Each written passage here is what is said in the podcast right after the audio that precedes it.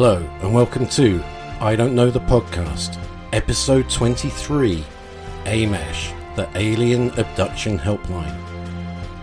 Have you been abducted by aliens? Have aliens implanted a chip in you?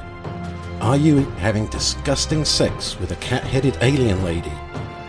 Then you might need the help of the Anomalous Mind Management Abductee Contact Helpline, or AMMACH for short.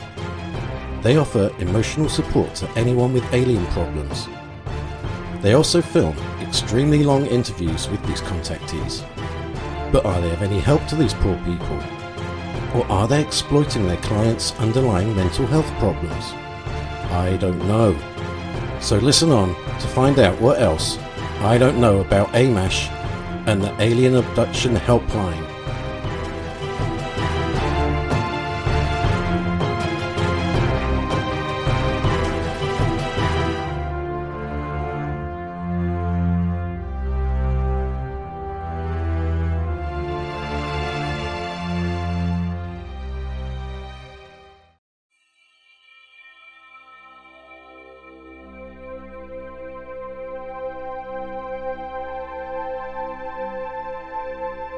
The Anomalous Mind Management Abductee Contactee Helpline was set up in 2011 by Joanna Summerscales and Miles Johnston. Joanna and Miles originally met at a UFO conference. Soon afterwards, they were holding meetings and workshops and trying to help people deal with the trauma that goes with being abducted by aliens and sometimes fucking them. You may remember they carried out the revolting interviews with the disgusting pervert Simon Parks from episode 13. They also interviewed poor old Tony Topping from episode 17. Not only are their video interviews extremely long and completely unedited, they also usually come in three parts, making each interview around three hours long. Okay, so let's dig in to what AMMACH actually get up to.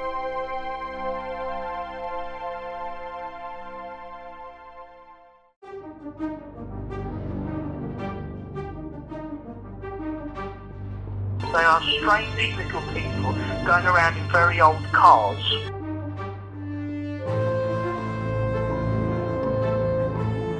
That is the, the being that I claim to have sexual relations with.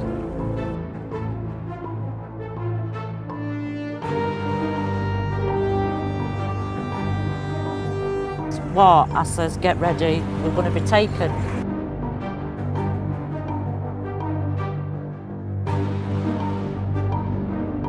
They would put implants in us to um, to track us.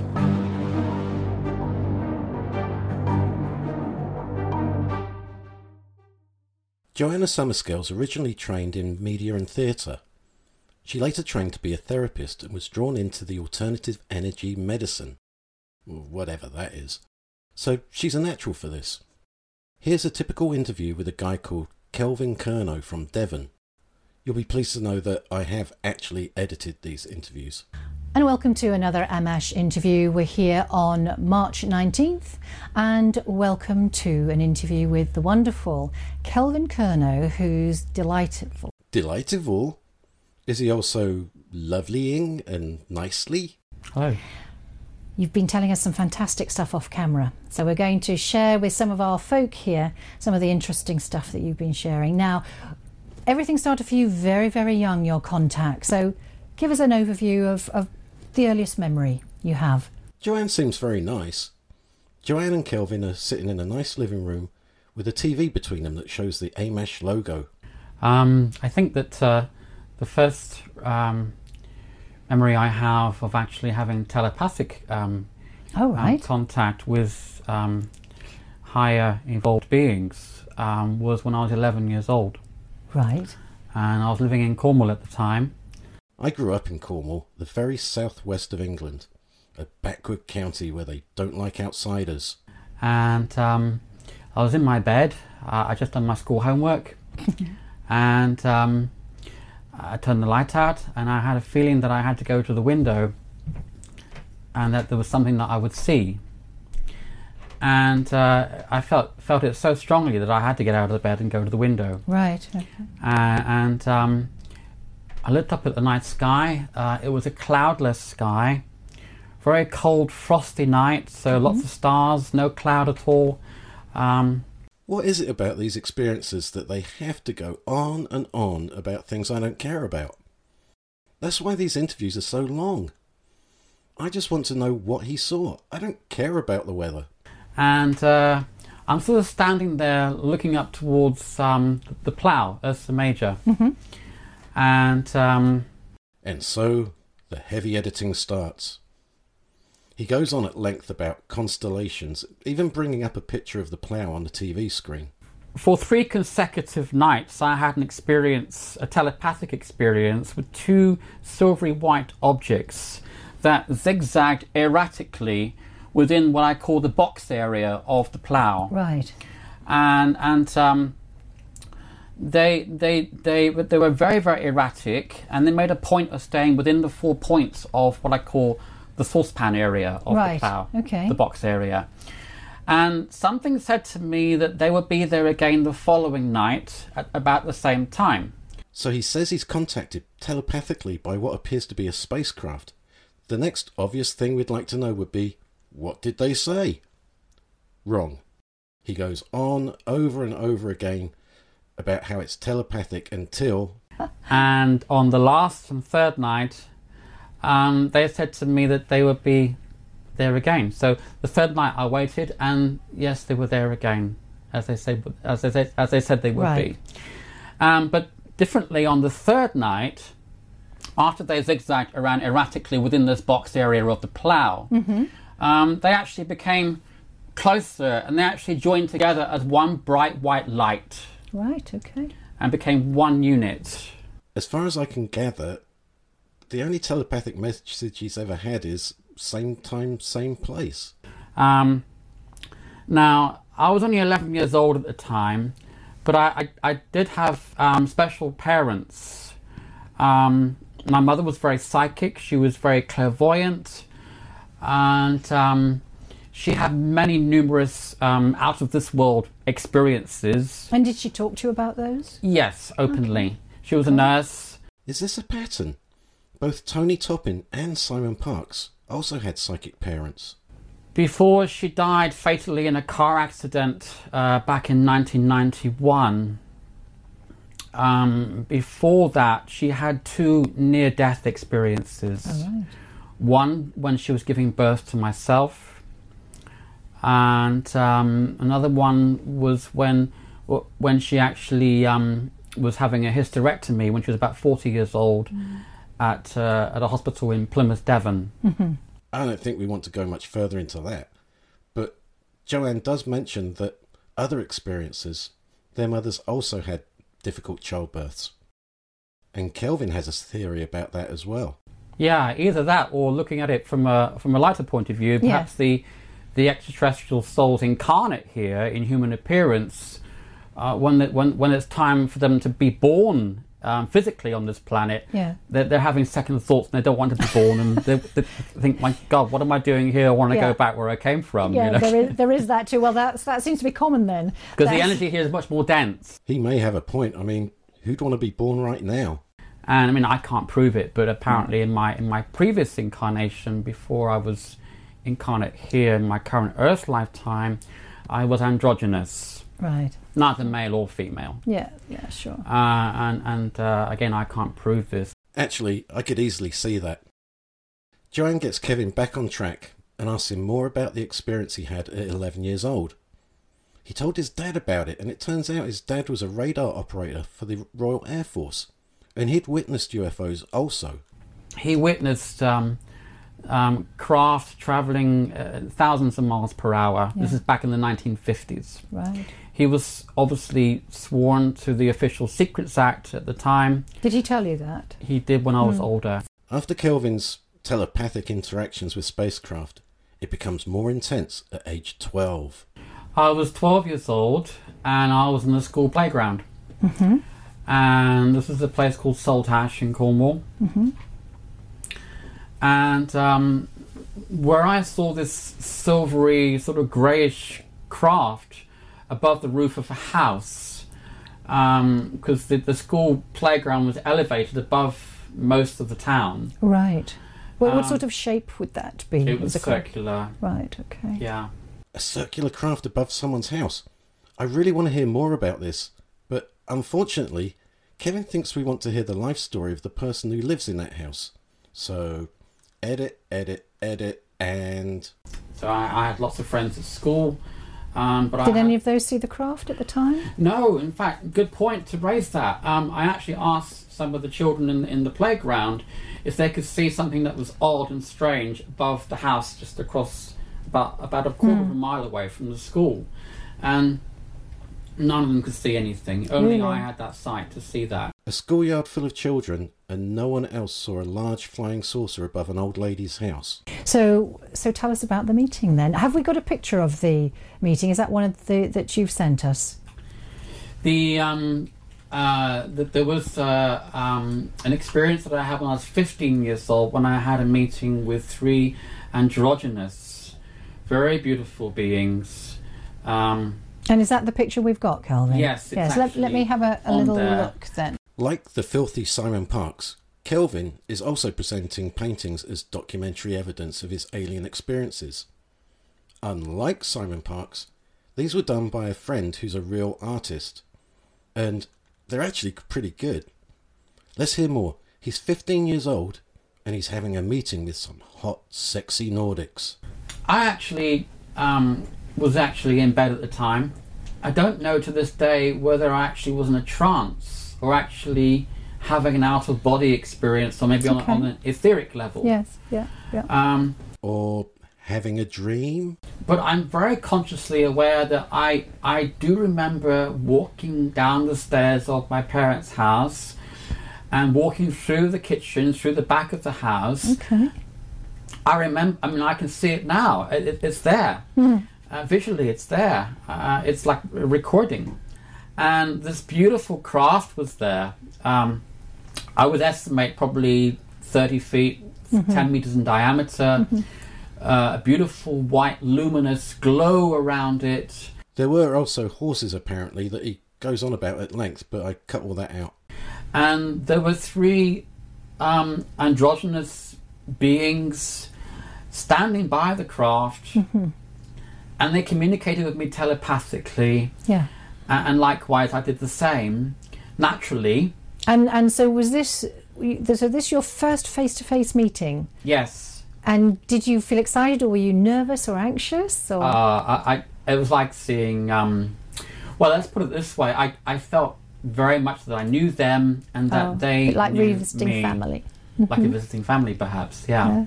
I always think visiting family is anything but calm. But anyway, and I must I must actually make a point in saying that um, I was not abducted. Um, I've always thought of abduction as being going on board craft against your free will, but I was invited to go on board the craft, and they At this po- at this this event. they this time. yes at this event they invited me to go on board the craft. And did you? Yeah, I did. Yeah. Wow. He's only 15. Didn't his parents warn him about getting into craft with strangers? I went on board the craft. I remember one being standing across opposite me on the craft. In the center of the craft, there were these huge crystals. Um, like quartz crystals. Yes, absolutely. I, I, I believe this was their power source. Right. Were they clear quartz crystals? crystals? 'Cause of course, you can get many different colours. Uh, I, no, I don't think they were clear. I think they were color, colorful actually, colorful crystals. Um, I've heard of quartz powered watches. He describes the Nordics again and goes into a lot of detail. Let's face it, we all know what Nordics look like. I have no recollection recollection of being taken anywhere. Okay. Um, however, there must have been a reason why I went on board the craft. Sure. Well, I would hope so. That I may have been downloaded information Right. Okay. Um, to be um, released later in my life. But at the time, when I was 15 years old, I was not obviously mature enough to um, deal with that Appreciate that. information and that, that knowledge. And do you think that's correct? Would you say? Would you sense that that's correct? Yes. Yeah. Sneakily downloading information without him knowing about it. Apparently, he claims that when he was in his mid 30s, all this info came out and he wrote it down.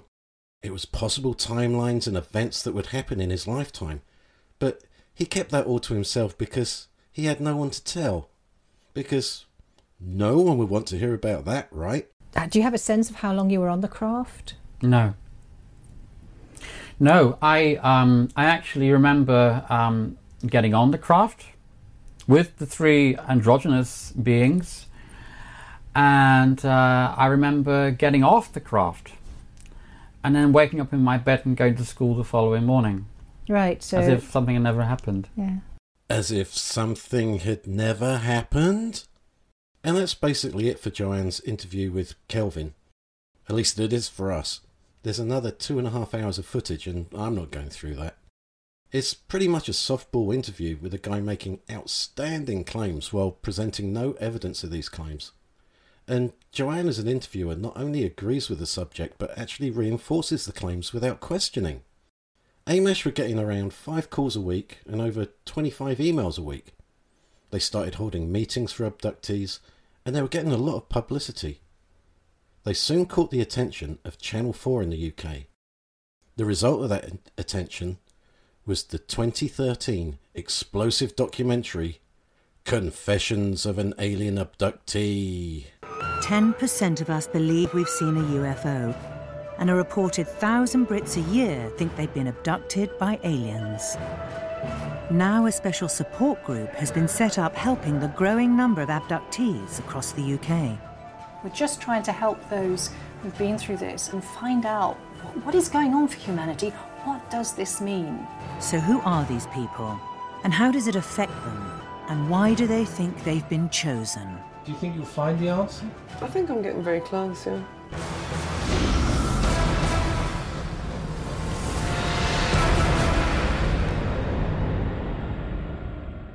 Ooh. This documentary can be found on Amazon. It features, among others, Nick Pope and that filthy degenerate Simon Parks. It also gets a very generous 5.9 on IMDb. 5.9, that's out of 10. The support group is run by two colleagues ex broadcast engineer Miles and trained therapist Joanne. I mean, I've been doing UFO research since, I mean, knee high to a grasshopper, um, mostly in the last 25, 30 years. I trained as a therapist myself, and then I began meeting people who were clearly incredibly bright, but who were having these experiences who, who we didn't have a name for it properly. I think there are actually a lot of names for it. Even a lot of psychiatric papers written about it.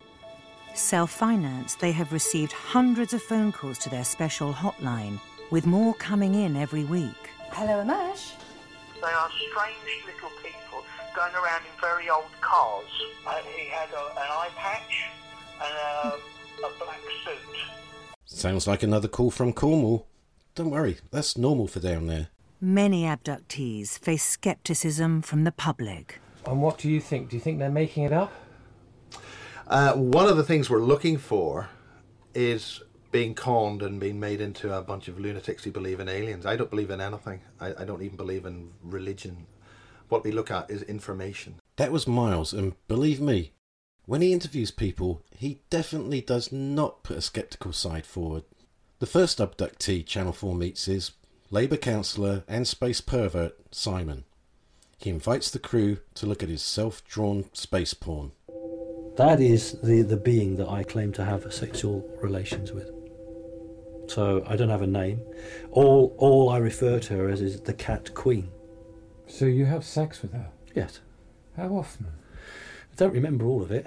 Um, probably four times a year, something like that. So do you have any alien children? You're looking at one here. This is the name, Zaka. So that's your child? Well, yeah, it's crazy, isn't it? Not at all, Simon. Simon's encounters with his alien lover have caused problems with his Earth wife, who has asked not to be filmed. My wife, you know, um, found out about, about it and was very unhappy, clearly. That caused a few problems. What, was she jealous? Yes. But it's not on a human level, so I don't see it as wrong. And he doesn't. He's still getting his dick wet in space to this day. Next, we meet 49 year old leopard skin enthusiast Chantel. Chantel is believed to be the most abducted person in Britain, with countless reported encounters with aliens. Go a bit further up. Here, this street, isn't it? Hang on a minute. One of Chantel's most vivid abductions occurred whilst with her 24 year old son Dominic outside her local shop. We got to about here, didn't we, Doms? We got to about here. There were me, Kath, and Dominic walking along to the shop. Kath, my mate, noticed it first. She looked up into the sky. She, said, she says, What's that? And I looked up. It was triangle with all different coloured lights all underneath pink cerise, neon blue, white, purple. And uh, she says, What's that? And when I seen it, I knew straight away what it were. I thought, Oh no. And she says, What? I says, Get ready. We're going to be taken. Because I already knew who they was, what it was. Like, and it was just above that chimney there. Just there? Yeah. Now, I'm not saying Chantel hasn't been abducted over a thousand times, but I just wonder why. Why Chantel? We didn't get to the shop because they took us out, and before we knew it, we can't even remember walking back on. We were put more or less outside the front door, just turning the key in the door. You'd have thought the aliens would have maybe got the shopping for them, you know, for their trouble. Chantel and Dominic live in a flat overlooking a green. They claim aliens often come to visit them here. Chantel recognises them as the type UFO experts call greys. Ugh, I fucking hate greys. When the Greys come to take me, they wear black clothing. They wear a black polo neck jumper, what comes right up to the chin. Yeah. They wear black trousers and a black blazer jacket, like they're wearing a suit but without the shirt. They don't wear. I've never noticed them in all these all-in-one jumpsuits, whatever they call them, all-in-one suits. All in one suits? Why, that would be ridiculous. But greys aren't your normal run of the mill aliens. They appear to have a sense of humour. They were moving things, trying to send me bonkers, actually. what was moving? Ornaments, everything. They, they moved my fags, my cigarettes. No. They did. I put them on there and they moved my cigarettes. I looked for them, I couldn't find them. Just walked out there through it. I thought, well, I haven't put them there. And I come back and they were there again. They were moving things. Sometimes moving my cigarettes. I'm not saying it were aliens, but it were definitely aliens. And Chantel's just had enough. She wants it to be over. Another AMMACH client is Marie. She not only believes she's been abducted, but she also believes she's been implanted. She's an accountant and she lives in London. It's in this flat that she says spacecraft come to take her. I remember this big, huge ball just came in and it floated down to probably about here. And I just saw the three faces in this ball. As well as seeing ships, Marie believes alien implants have been put in her body. Well, I've got the one in my arm. I mean, it's not attached to anything, it's not sore. She's pinching the skin on her arm, and there is definitely something there. Mary decides to go to Miles to see if he can find out what is under her skin.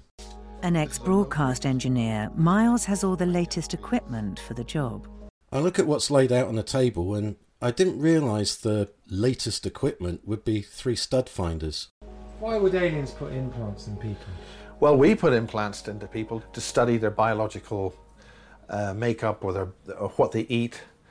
Uh, so logically, if another species wanted to do it to us, then they would put implants in us to um, to track us.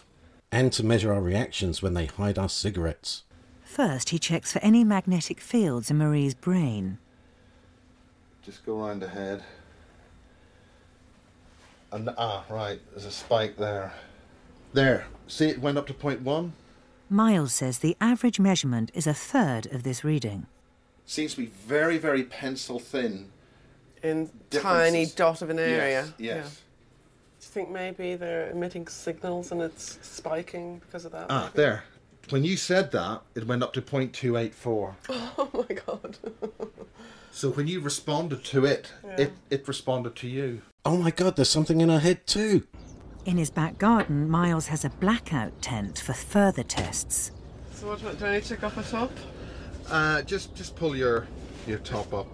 Uh, what? He's got a special UV lamp to check for any traces left by aliens. I really hope he isn't wearing his Federal Boob Inspector t shirt. For Miles, the evidence is conclusive. Well, there obviously something is happening in your head with with something, They're and active. They're active, and they seem to be doing. They have a purpose. We don't know what that is. We simply don't have enough information at this stage. So the only way forward is to develop more techniques, to get more information. All right then, Miles. Okay, well, cheers. Happy days. thanks a lot. I'll speak to you on the phone soon. Okay, bye. Well, the word of a former broadcast engineer is good enough for me. The crew get back with most abducted person Chantel. She's always anxious. So what, do you think they're up there right now? No idea. Might be. See, you know, they tend to do sometimes observe me when I step out. Oh, do they? I do see the craft. They let me know they're there, just to reassure me that they're there. Like, you know, they watching over me or being protective. I don't know what it is. Despite her constant fear, Chantal does make it home today. I think that short piece actually might point to something other than alien abduction. Her son Dominic and his best friend Danny have brought back the evening meal. Mmm, KFC. For Chantal, takeaways often seem to be a trigger for abductions. And what happened? Well, you Well, we just sat eating it. We, we just noticed missing time. We're eating Kentucky. We looked at time. Two to two and a half hours had passed by. But when I, I noticed all these strange body markings on my body, the bruising everywhere and the needle marks on my right wrist. Same with me. I start eating KFC. Next thing I know, three hours have gone by. I'm battered and covered in needle marks. Wait, no, no, that's Scotch, not KFC. I get abducted a lot when we're not eating Kentucky like, but it seems to happen a lot as well when we're eating Kentucky or anything to do with chicken. Maybe the Greys just love that crispy skin.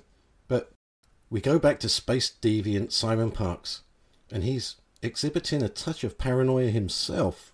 There's an Audi behind us, and it has been following us all the time, off and on. So would you just like, turn your camera around and film him for me out the back window? Because that'll really. Maybe it's his wife wanted to know who he's really fucking. Yeah, as long as you get the index for that vehicle and just make it obvious that we're filming them. Why would they be following you? Um, well, maybe they just have an interest.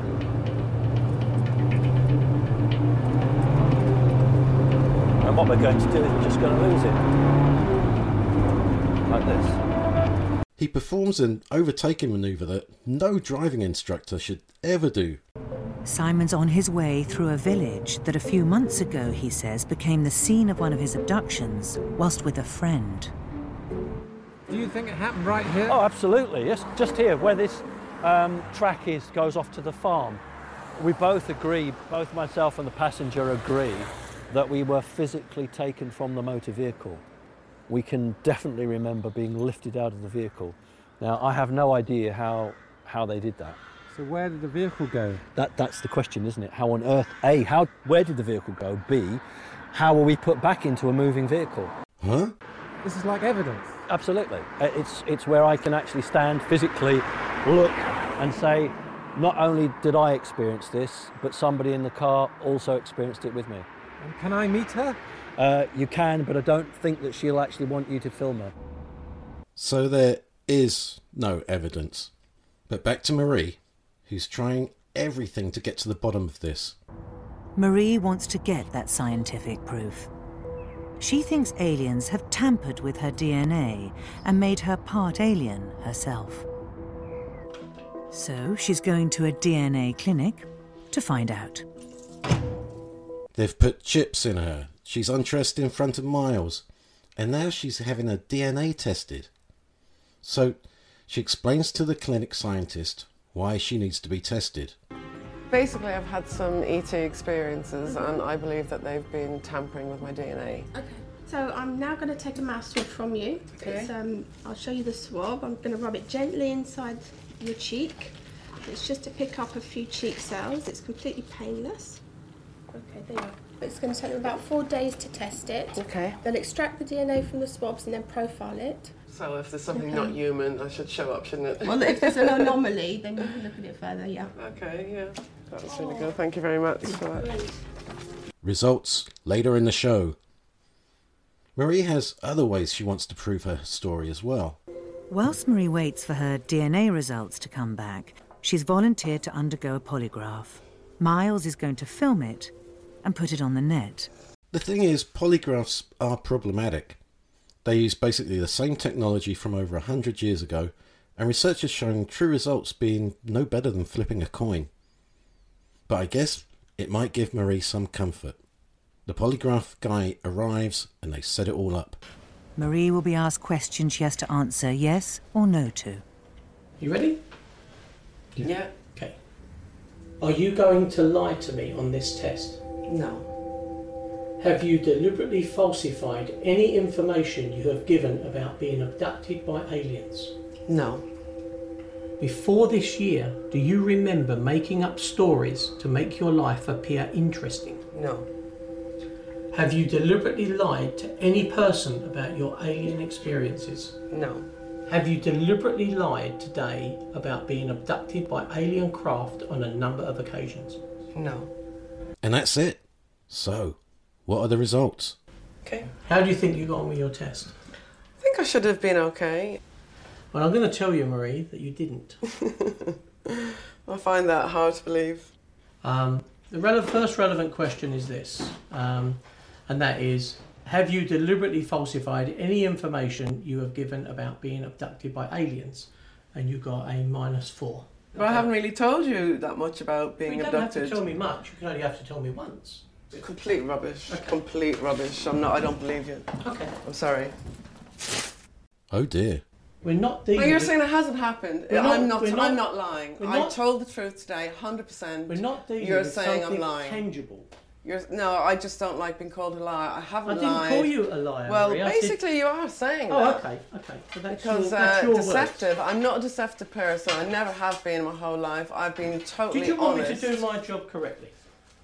Yeah, of course. Then, then that's what I've done. Well, I, I think she took that quite well.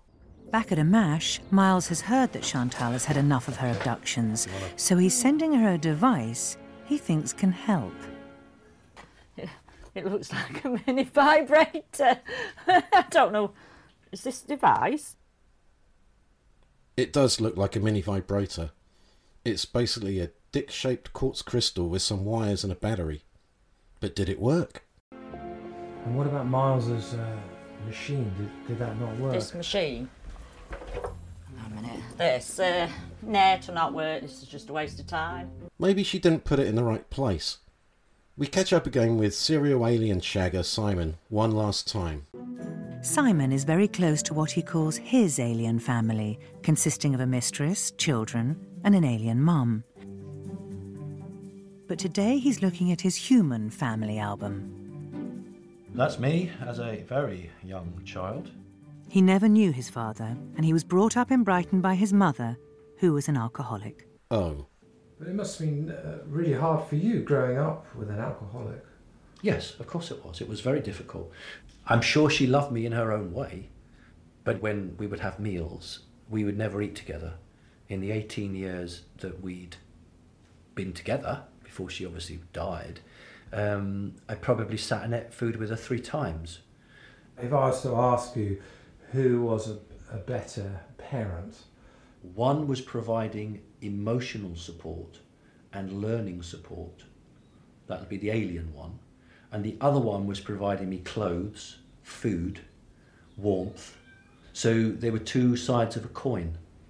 so combined your two mothers, as it were, Yeah. made up to be the sort of the mother you wanted or needed. Um, I certainly think that what was happening was that um, a role was being taken by one and a role was being taken by another. Can I throw a crazy theory at this one? Yeah, you can. An unhappy, unloved child makes up an imaginary world. If I was going to make something up, I can assure you I'd make up something much happier, much more fun, less dark, uh, and far more grounded in this world than this. And there you have it.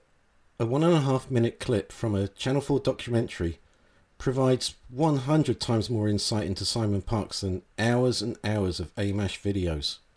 And finally, Marie is going to get the answer to the final piece of her jigsaw the DNA test. Marie thinks she might be related to her alien family called light beings. And today she's returning to the DNA clinic to get her results. Hi, Rebecca. Nice to see you again. Yep, yep. Okay, so we have your DNA profile here, and um, it shows exactly what we would expect that you have uh, two allele sizes per locus, one inherited from your mother and one from your biological father. Yeah. Okay. Great. I hope that's a relief. No problem. According to her DNA results, Marie is not an alien. And so again, Marie feels like so many Jeremy Kyle guests. But at least that wasn't on live TV. No, instead it was on recorded TV, that's available on Amazon for ever and ever and ever. The documentary actually caused a lot of unrest in AMMACH. A lot of their clients, even ones that didn't appear in the film, felt they had been portrayed as nut jobs and mental cases. Joanne Summerscales was singled out for exploiting the clients. Her biggest critic was co-founder Miles Johnston, who blamed her for the documentary and the ridicule that followed those who took part. AMMACH disbanded. Miles set up the Basis Project on YouTube, where he interviews anyone with paranormal claims from Bigfoot to MK Ultra. A lot of his videos begin with long rants slagging off Joanne, much in the same way Joe Exotic talks about Carole Baskin. Joanne pretty much did carry on, but with a new YouTube channel called the ET Newsroom, which carries all the very, very, very long AMMACH interviews. Episode 23 AMMACH and the Alien Abduction Helpline. The Epilogue. So, what have we learnt this week? We learnt that Miles is not a doctor and should not be asking women to do some things. Uh, just just pull your your top up. We learnt that grey aliens loved the Colonel. We're eating Kentucky. We looked at time. Two to two and a half hours had passed by. And we learnt that sometimes the answer to all this is staring us in the face the whole time. Can I throw a crazy theory at this one? Yeah, you can. An unhappy, unloved child makes up an imaginary world. Ammach were terrible at what they did, but now so are the Basis Project and the ET Newsroom. They don't seek any evidence and they don't really ask proper questions. All they do is put a camera on people that obviously have other problems and let them roll so they can get some good footage to put on their channels. It's exploitative and unprofessional. And I think the documentary showed that. The trouble is that, while there was once just one organisation doing it, now there's two.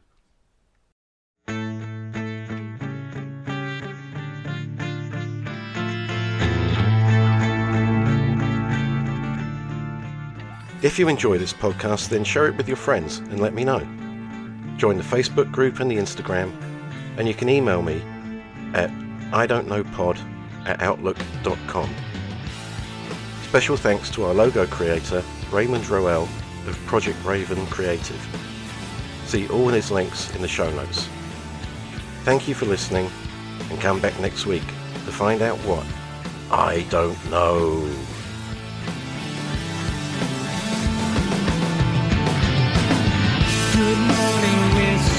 Jones. We've been waiting for you.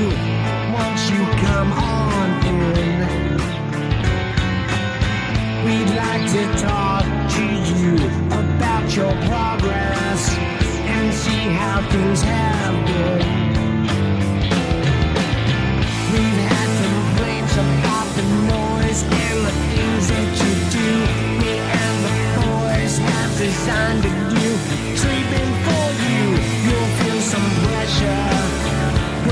I code works the pain, so shit.